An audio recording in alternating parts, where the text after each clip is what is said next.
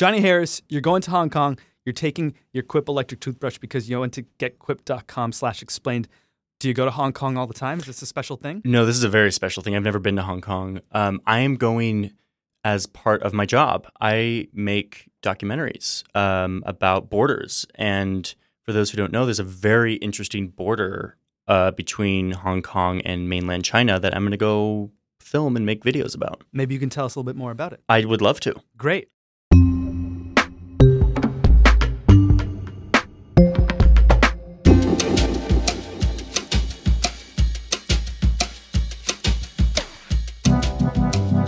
You know when you want a job and you interview for that job, and then somehow, through some stroke of luck, you actually get that job. And then you have to sign some long, incomprehensible contract, and you're like, yeah, whatever, just give me the job already. I want the job, the job.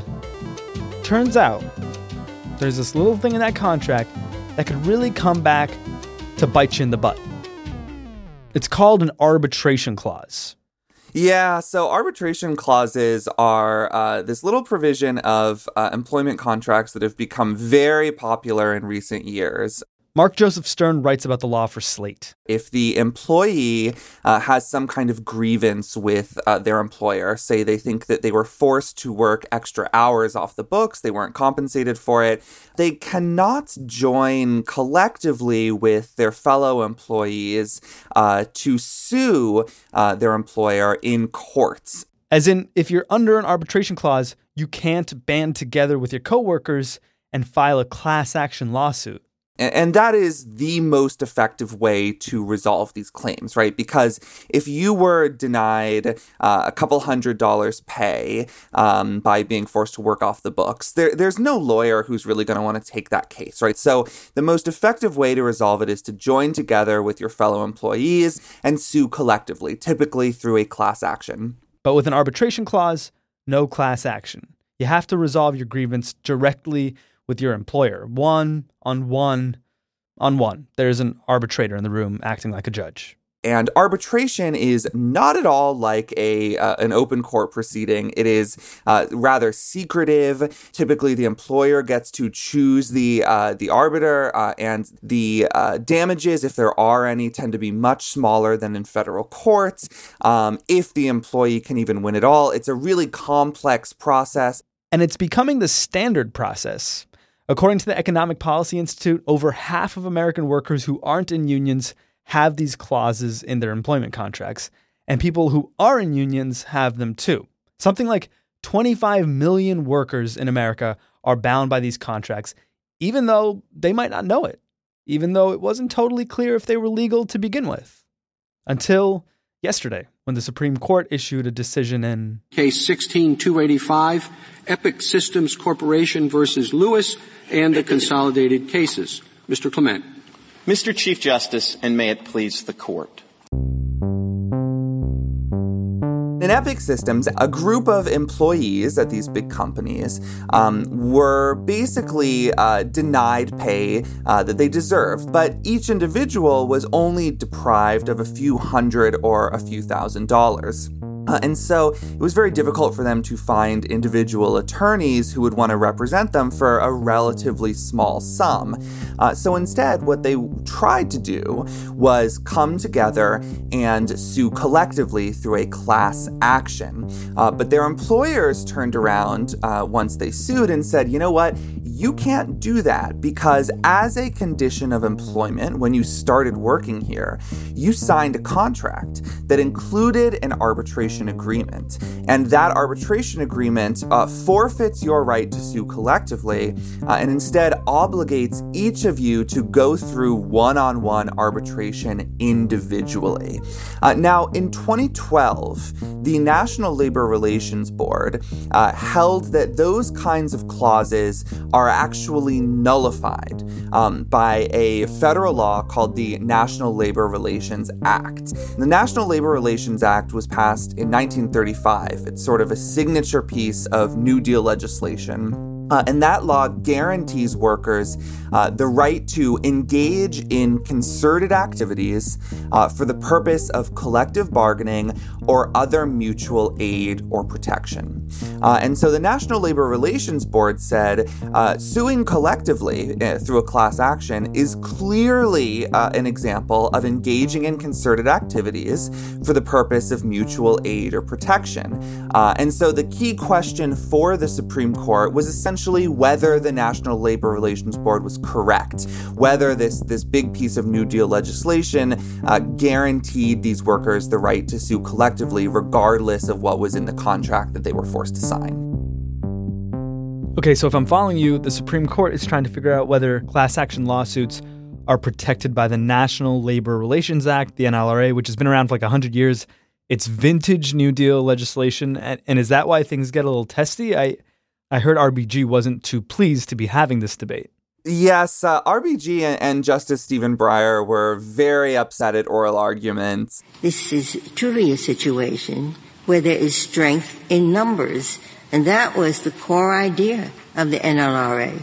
There is strength in numbers. We have to protect the individual worker from being in a situation where he can't protect his rights partly because the, the writing was really on the wall in this case. So during oral arguments, uh, basically RBG and Justice Breyer used the opportunity to uh, eulogize the New Deal.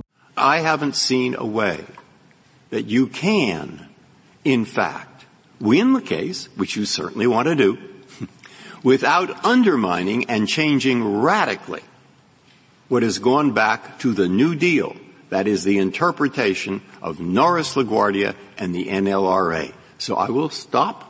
I would like to listen and I want to hear what your answer to that is. And what was the counter argument being made? What were the more conservative justices saying in defense of these arbitration clauses?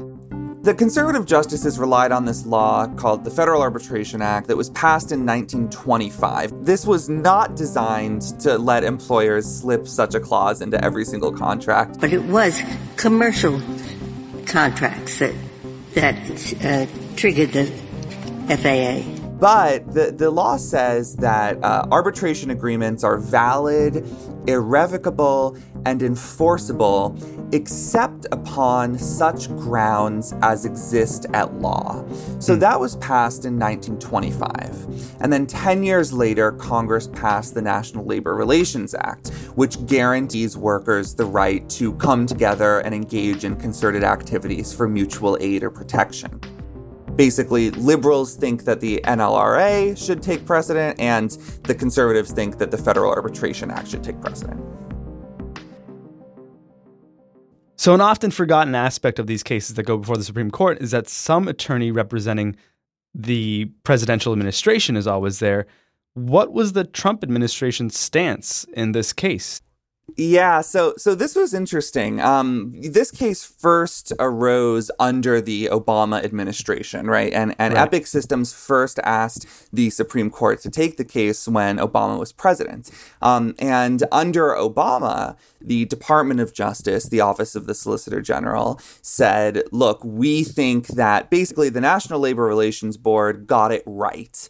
Um, that we think these arbitration agreements um, they're invalid in the face." of, national, of federal labor law that employees have a right to sue collectively under federal law and employers can't nullify that by slipping in these arbitration agreements. Okay. Um, when Trump came into office and appointed his own people to the Department of Justice, uh, it switched sides, and suddenly the Office of Solicitor General said, "Oh, we uh, we've changed our minds about that. Um, now we actually think that uh, that you know the employees don't really have that right."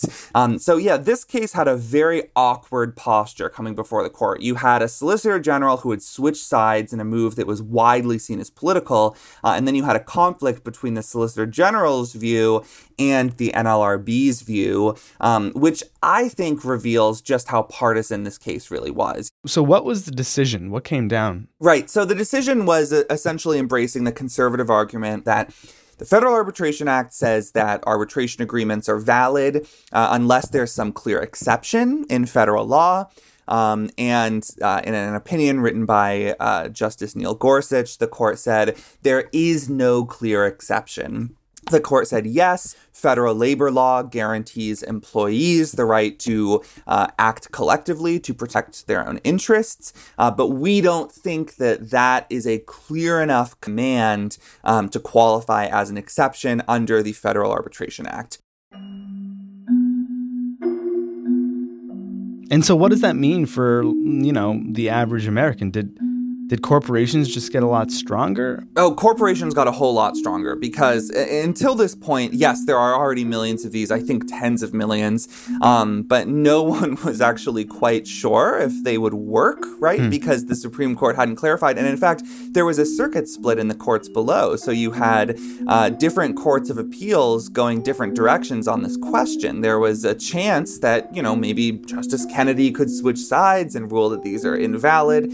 Um, but the court blessed them, uh, and in doing so, dramatically expanded their use. And in fact, just hours after the court's decision came down, uh, a big law firm came out with this uh, new tool that auto generates mandatory arbitration agreements to slip them into every single contract. Um, we're going to see these used in every single state all throughout the country because if you're a corporation, if you're an employer, why would you want to subject your yourself to class actions when the Supreme Court itself has said that you can just slip one of these clauses into your uh, into all of your contracts and shield yourself from any future class action. It's a it's a real sweetheart deal, and there's not any compelling reason for corporations not to take it. Arbitration clauses can make it harder to get money your employer owes you, but the implications here are actually a lot bigger, from Me Too sexual harassment suits to all kinds of corporate malfeasance. That's after the break. This is Today Explained.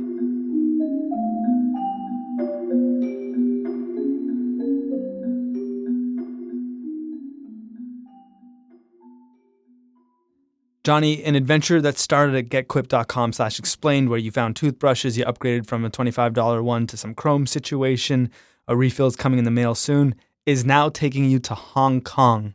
What is going on there? The Hong Kong border is a really interesting place. It technically belongs to China on paper. It China has sovereignty over this place, but um, in reality, Hong Kong is its own independent territory. They have their own government. They have their own identity. They have their own history. They were part of Britain until 1997.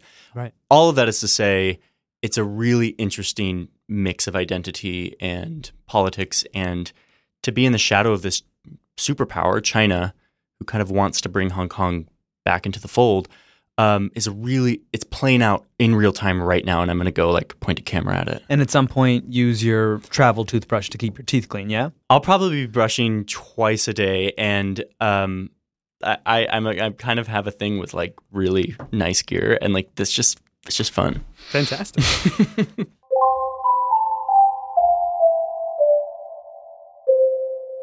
This is the latest in a line of cases in which the Supreme Court has blessed um, these kinds of arbitration agreements. I think that the even bigger blow to labor is going to come within a few weeks when the Supreme Court hands down its decision in Janus. The case, Janus v. American Federation of State, County, Municipal Employees, deals with whether workers who benefit from union negotiated contracts can avoid paying union dues if they opt not to join the union this is a case that is designed to essentially turn every state into a quote right to work state uh, in the public sector. Hmm. Um, there's a there's an argument that's been floating around for many years that public sector employees have a First Amendment right uh, not to pay a penny uh, of dues to their union uh, in order to subsidize the cost of negotiation of collective bargaining. The lead plaintiff, Mark Janus, is a, is a child support specialist who argues that a state law in Illinois allowing the union to charge a fee for collective bargaining activities violates his First Amendment rights. This Supreme Court is highly favorable to that argument, um, and there's basically no question that the court's going to agree uh, and strike down laws in about 25 states that require public sector employees to pay some dues to their union just to fund the cost of collective bargaining. That's going to be a major blow to, to public sector unions. And, so to have the one two punch of Epic Systems and Janus in the same term, I think this is going to be a, a historically crushing term for labor rights in the United States. So things are looking kind of crummy at the federal level for the American worker, but I wonder at the state level if any Democrats or Republicans are championing this issue. It's tricky because the way that the Supreme Court has interpreted these laws, they've actually restricted states' abilities to go beyond what federal law allows. But look, we have no doubt seen a resurgence of labor power in the blue states that remain. And I think Democrats understand that Trump campaigning as the icon of the forgotten man, it did stir up passions that Democrats could actually seize upon by passing laws that help individuals. So I think we should be paying very close attention to states like uh, New Jersey, especially. Even though New Jersey is very democratic, it's a kind of moderate blue state with a lot of people who are wary of taxes, wary of unions. So that's the testing ground. And I think they're going to figure out which experiments work best and then try to expand those federally if they ever do come out of the wilderness. Corporations just got stronger. Sounds like the American worker quite quite possibly just got a lot weaker.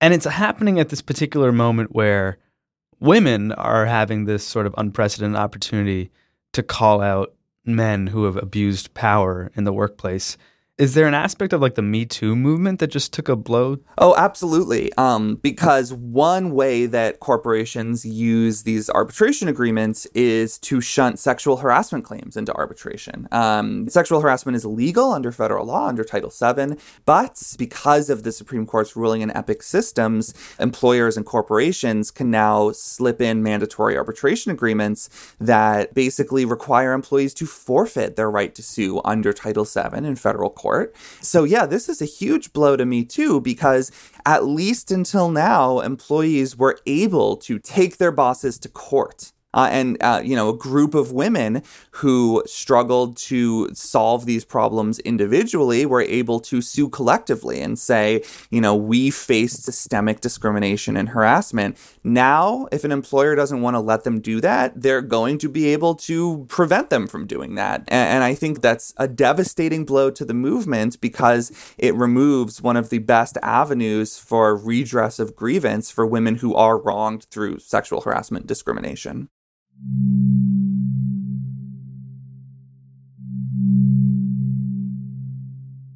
Taking care of American workers used to be something that everyone could get behind. How did this become such a politically divisive issue? You know, I would encourage you, uh, if you have a chance, to read Adam Winkler's amazing book, We the Corporations, hmm. which talks about how the corporate rights movement is probably the most successful civil rights movement in the history of America that never had a broad base of support or a popular movement behind it. Corporations uh, do not have individuals marching out in the streets on their behalf saying, we want ExxonMobil to be able to enforce arbitration agreements, right? Um, most American workers are not hugely supportive of this notion of corporate rights or corporate personhood, but corporate lawyers uh, and corporations are able to afford very good lawyers, um, have pushed these issues almost exclusively through the courts and been able to convince the courts to reinterpret both the Constitution and existing federal laws uh, to favor them far beyond what anyone who wrote those laws ever really anticipated.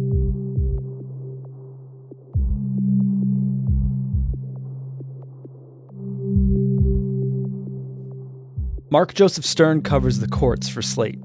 I'm Sean Rameswaram. This is Today Explained.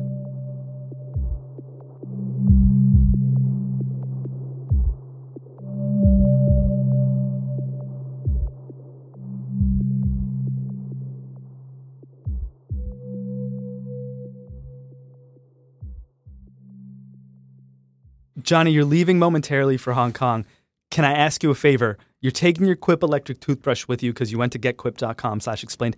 Can we sort of like keep up with you on your trip this week and hear about what's going on and how your toothbrushing's going? Definitely. I'll definitely keep you updated on that. But I also want to tell you like what I'm seeing. I'm going to this wild place and going into all the, the corners of this interesting city, country, state thing. And yeah, I'll tell you all about it. Can't wait. Great. Yeah. Well, safe travels. Thank you so much.